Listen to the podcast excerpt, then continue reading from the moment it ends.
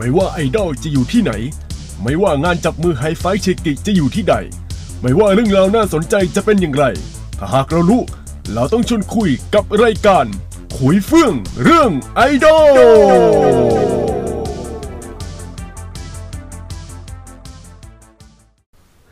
สวัสดีท่านผู้ฟังทุกท่านนะครับที่กำลังรับฟังพอดแคสต์ในรายการใหม่นะครับ ซึ่งเป็นรายการในเครือของแคมป์นะครับ ชื่อรายการคือคุยเฟื่องเรื่องไอดอลครับ ผมเชื่อว่าคนที่ติดตามเกี่ยวกับแนวเกมเนี่ย อาจจะติดตามไอดอลบ้าง อาจจะติดตามพวกสาย BNK48 อาจจะติดตาม Stray 16อาจจะติดตามพวก Daisy Daisy แล้วก็หลาย ๆ วงครับ อาจจะ Akira-Kuro อาจจะ FEVER อาจจะอย่างงี้ ผมจะคุยเรื่องราวเกี่ยวกับวงการไอดอลนะฮะ แต่ว่าผมจะไม่เน้นวงใดวงหนึ่งนะครับ อาจจะไม่ได้เน้น BNK48 อย่างเดียว อาจจะเน้นเรื่องอย่างอื่นนะครับ ก็จะมี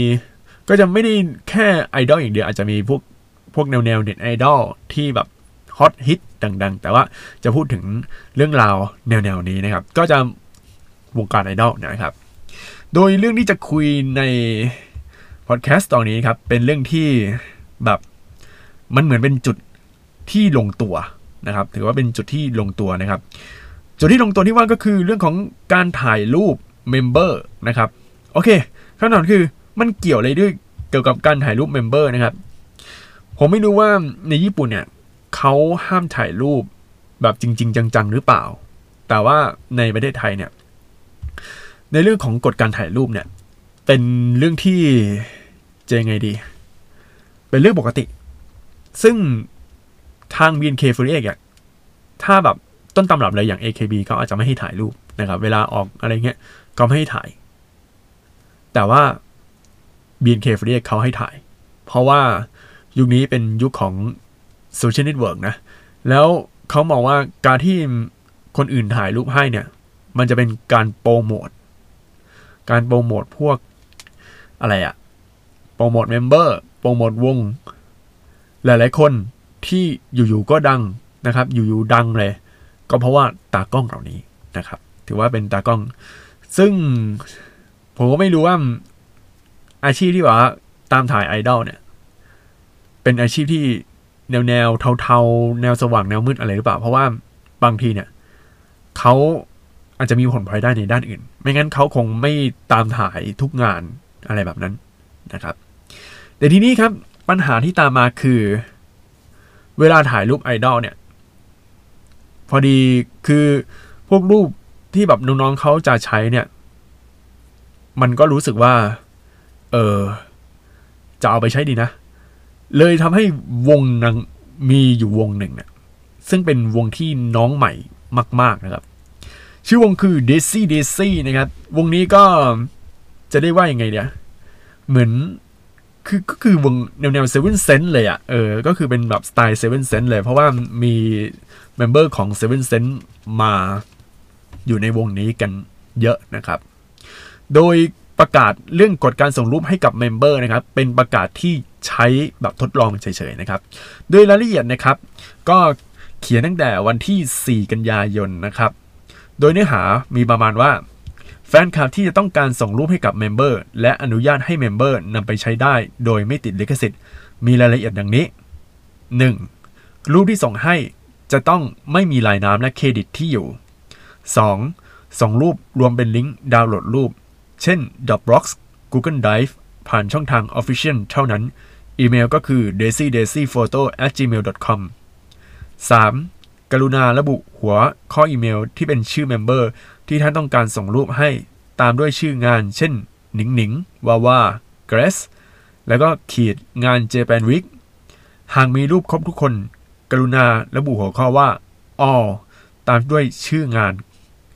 4. member สามารถเลือกรูปเลือกรูปไปโพสต์ในช่องทาง SNS ได้ก็คือ Social Network Service นะครับ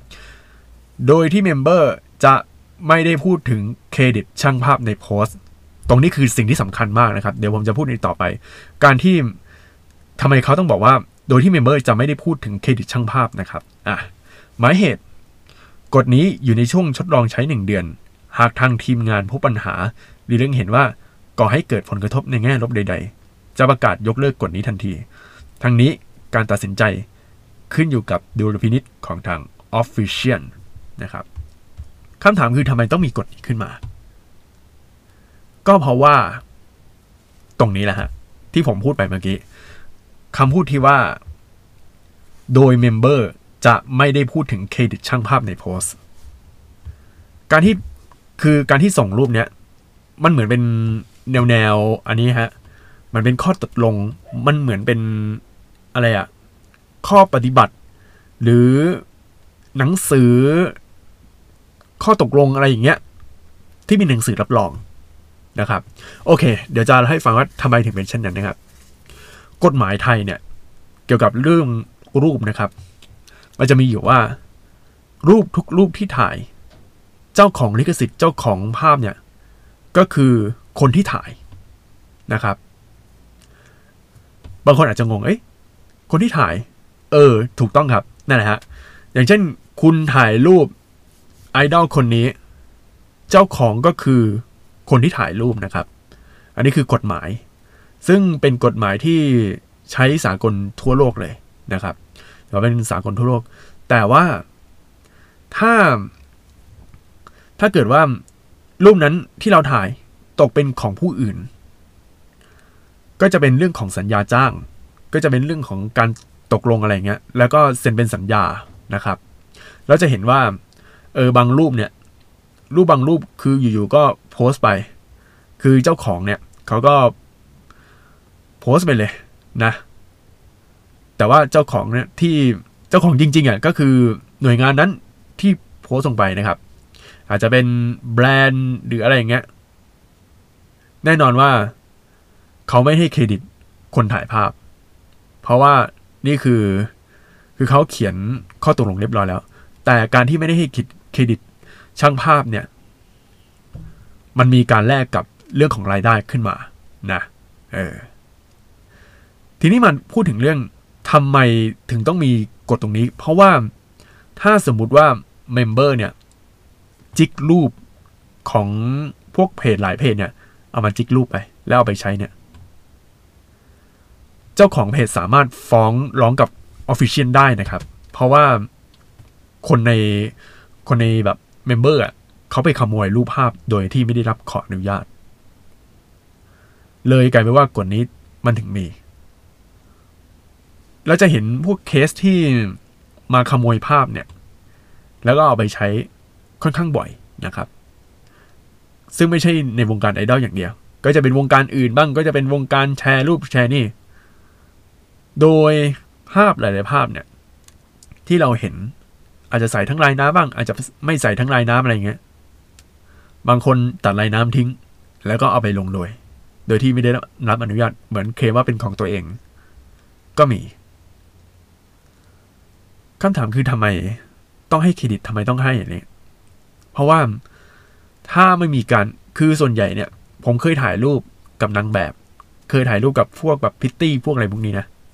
เจอประจำครับ พิตตี้ ได้รูปแล้วก็ไม่ใส่เครดิตว่าใครเป็นคนถ่าย แล้วพอไม่รู้ว่าใครเป็นคนถ่าย เรื่องมันก็เกิดแน่นอนครับ คือ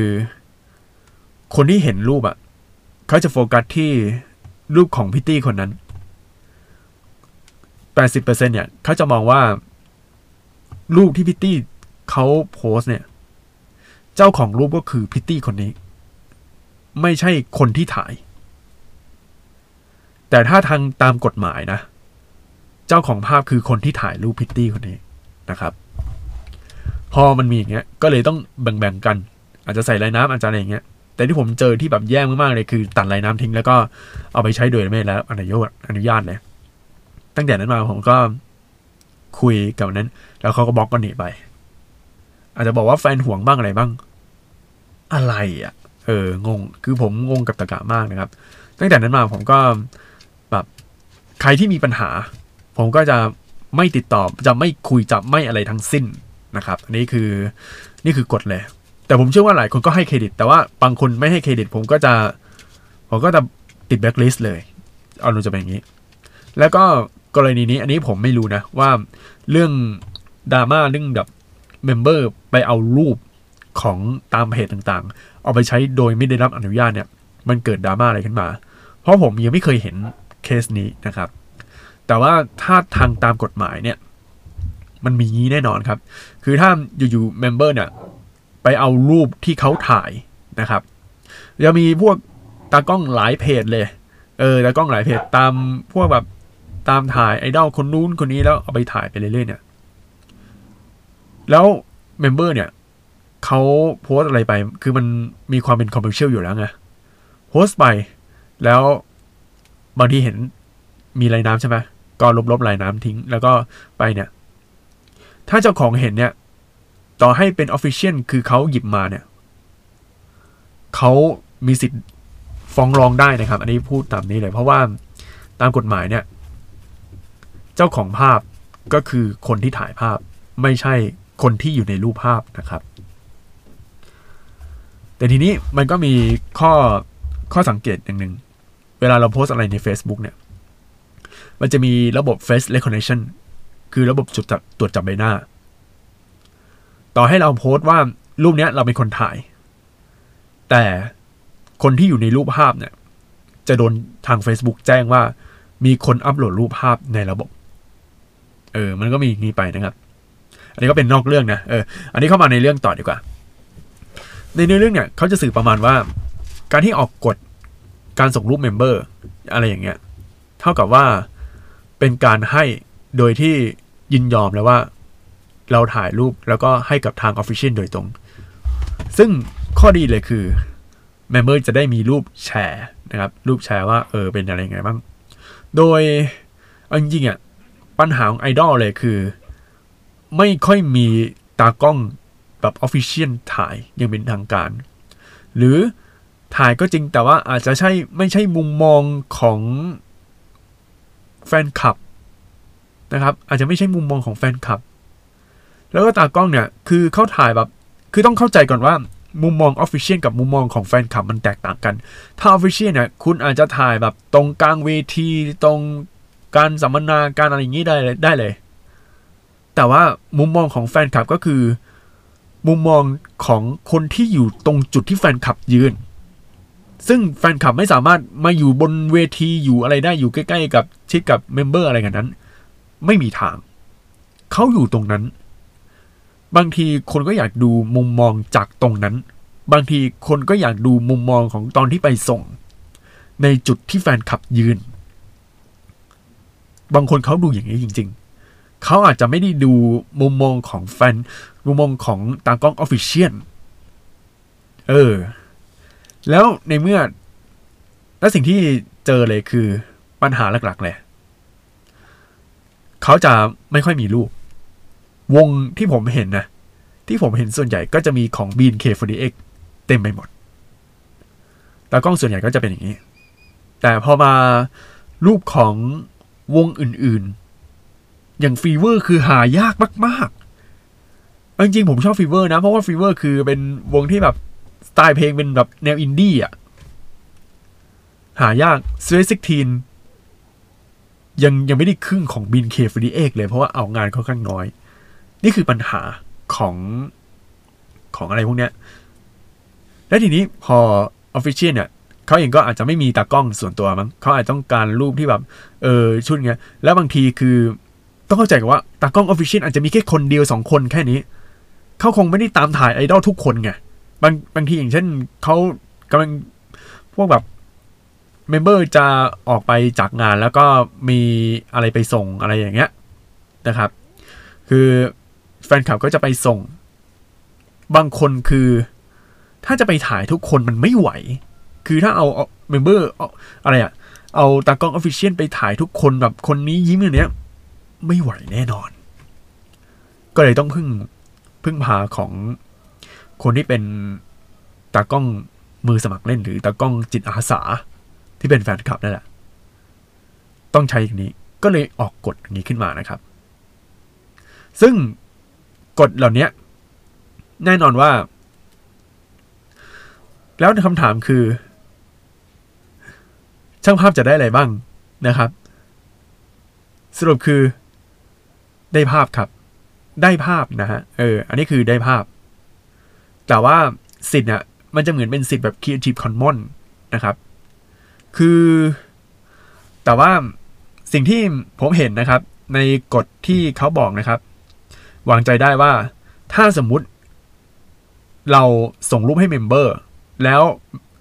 member เนี่ย คือ official เนี่ยเอาไปใช้ได้ เขาไม่ได้บอกว่า รูปทุกรูปที่ส่ง ถือว่าเป็นสิ่ง ถือว่าเป็นสิทธิ์ถือว่าเป็นทาง Daisy Daisy เป็นเจ้าของ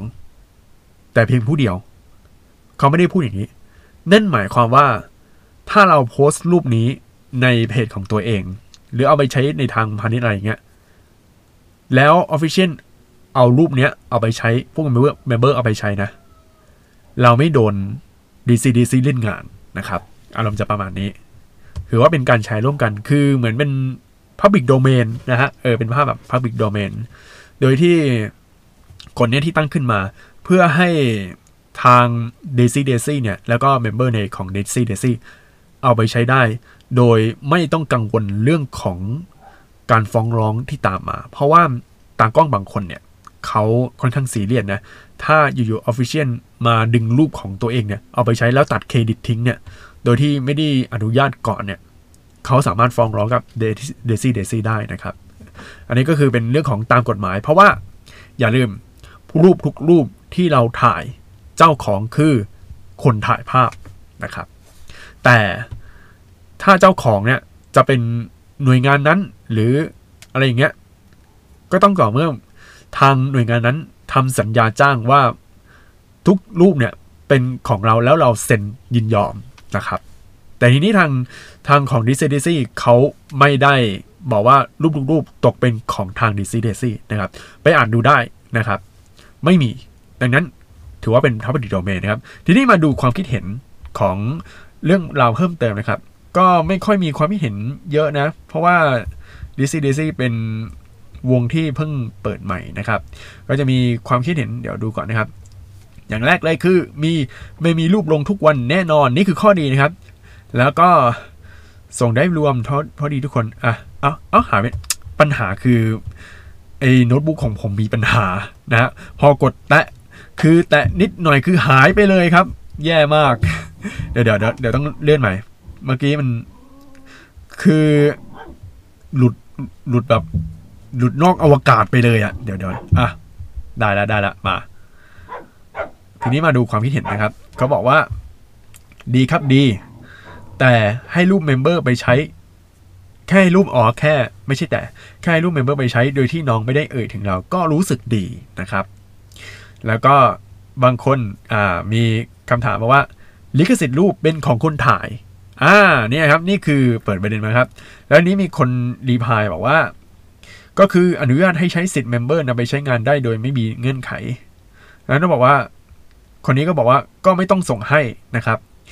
อีกคนนึงก็บอกว่า เราก็โพสต์รูปที่เราถ่ายแบบมีเครดิตเอาไว้ในเพจก็ได้ คนอื่นเห็นก็น่าจะรู้ได้เอง ว่าน้องเอารูปของคุณไปใช้ เออ อันนี้คือเรื่องที่บอกว่าลิขสิทธิ์รูปเป็นของถ่าย แต่ว่าเขาเอาไปใช้โดยไม่ให้เครดิต คือการที่บอกเนี้ยแสดงว่า ถ้าเราไม่รับข้อตกลงตรงนี้ เราก็ไม่ต้องส่งรูปไปนะครับ เออ เพราะว่าถ้าถ้าสมมุติเราไม่ส่งรูปแล้วเขาเห็นว่ารูปสวย แล้วอยู่เขาไปจิก เขาโดนเดซี่เดซี่โดนฟ้องแน่นอนนะครับ เออ เพราะว่าลิขสิทธิ์รูปเป็นคือเจ้าของรูปคนที่ถ่ายนะครับ ซึ่งคนบอกว่าดีครับ หมดปัญหาทำด้วยใจ ไม่ใช่แค่หวังแชร์เพจ แล้วก็บางคนบอกว่า ระบบระเบียบวงนี้ดีมากนะครับ แต่ทีนี้บางคนก็อาจจะมองว่างานฟรีแน่นอนนะคือ คุณให้อะเออคุณคุณยอมหรือเปล่าอะไรอย่างเงี้ยนะครับ ปัญหาเมมเบอร์ไม่มีรูปลงจะหมดไป แต่ถ้าไม่มีกฎแบบนี้จะดีกว่านะ เออ จริง ๆ ผมมองว่ากฎเนี้ยดีนะ เพราะว่ามันเป็นการบอกเลยว่า เราจะใช้รูปนะ อะไรอย่างเงี้ย คือบอกตรงๆ เพราะว่าทาง official เขาก็เคลือบแคลงใจอยู่อะว่า เออจะใช้รูป คือจะจิกรูปของเพจอื่นมาลง member จะเห็นภาพนี้สวย แล้วให้เครดิต มันก็ไม่ได้ เพราะว่าตามกฎของ member ส่วนใหญ่หรือว่าพวกอะไรพวกนี้คือ ห้าม คือห้ามพูดถึงห้ามให้เครดิต กับสิ่งที่ official ไม่ได้รับอนุญาต ซึ่งนี่คือปัญหาคือถ้าเป็น net idol อื่น ๆ เนี่ย ที่ไปโพสแบบหรือว่าไปถ่ายแบบตามตามอะไรอะตามอะไรวะ ลืมตามทริปออกอีเวนต์ต่างๆอะเออที่ถ่ายแบบใสๆแบบเซ็กซี่อะไรเงี้ยเขาให้เครดิตอยู่แล้ว คือเขาพร้อมให้ แต่เนี้ยมันมีเรื่องกฎเรื่องสัญญาคือถ้าอันอื่นโดยที่ทางออฟฟิเชียลไม่ได้รับอนุญาตเนี่ยเขาก็ไม่ให้นะครับ ก็เลยต้องออกกฎนี้ขึ้นมานะครับ เขาบอกว่าขอบคุณนะครับที่มีกฎที่ดีและชัดเจนแบบนี้ออกมา จะขยันส่งภาพไปคือบางคนนะครับ ที่ส่งภาพที่บอกเนี่ย เพราะว่า เออ มันมันมีปัญหาเรื่องการเอานำรูปไปใช้นะครับแต่นี่มีความคิดเห็นที่ดีครับ แต่ว่ามันอยู่ท้ายมากเลยนะครับ ก็ส่วนใหญ่ก็จะบอกตามที่ผมบอกไปก่อนนั้น ก็บอกว่าความคิดเห็นเนี้ยมันเนี้ยมันเป็นสิ่งที่เวิร์กคือตัดปัญหาเรื่องหนึ่งการสื่อสารสองไม่มีรูปลง การไม่มีรูปลงนี่คือปัญหาใหญ่เลยนะ รู้เปล่าว่า BNK48 เนี่ยที่บางคนมีมีรูปลงมีอะไรอย่างงี้เยอะแยะเพราะ member เขาถ่ายกันเอง มีคนที่แบบเออถ่ายอะไรอย่างนี้อยู่แล้วนะครับ แต่ว่าพอมาพวกวงใหม่ๆมีปัญหาเรื่องรูปนะครับ รูปลง social network นะครับ บางทีรูปเซลฟี่มันก็ไม่ไม่ค่อยอะไรขนาดนั้นนะครับสามคือความกระอักกระอ่วนใจที่จะแชร์จากต้นทาง 4. ปัญหาช่างภาพอยากให้เมมแชร์เพจนะครับ ซึ่งทางผมเคยทำเครดิตฟรีไปก็รู้สึกว่าแฟร์นะครับ สำหรับช่างภาพไหนที่กังวลเรื่อง license ในตัวรูปก็ไม่ต้องส่ง ลงเพจตัวเองเหมือนเดิมจบข่าว แต่คนไหนอยากทำให้เมมจริง ๆ ก็ส่งไปแบบ official เลยแฟร์ไม่ติด license อยากจะทำอะไรก็ทำผมว่ามันก็แฟร์ทั้งคู่ เพราะ official ไม่ได้ประกาศว่า อันนี้สำคัญ ทุกคนที่ถ่ายรูปจะต้องส่งทางนี้ แต่บอกว่าถ้าประสงค์ส่งให้เมมให้ส่งทางนี้ ซึ่งก็ถูกนะครับ เออส่วนกฎก็จะ ก็จะไปในทางเดียวกันก็เห็นด้วยนะครับอ้าวหายอีกแล้วโอ้ขี้เกียจแล้วพอจบจบคือคือมือโน้ตบุ๊กของผมเนี่ยเวลาแตะทีนึงเป็นการคลิกเลยแล้วก็ไอ้พวกในหน้า Facebook มันจะมีพวกลิงก์เต็มไปหมดใช่ไหมพอกดอ้าวหายไปเลยแล้วพอย้อนมาอีกทีอ้าวเริ่มต้นทางใหม่ โอเค ก็กลายเป็นว่า เนี่ยกฎเนี้ยมันเป็นกฎที่ดีนะครับ ถือว่าเป็นการสื่อสารที่ตัดปัญหาเรื่องของ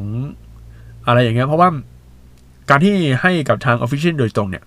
official ก็จะได้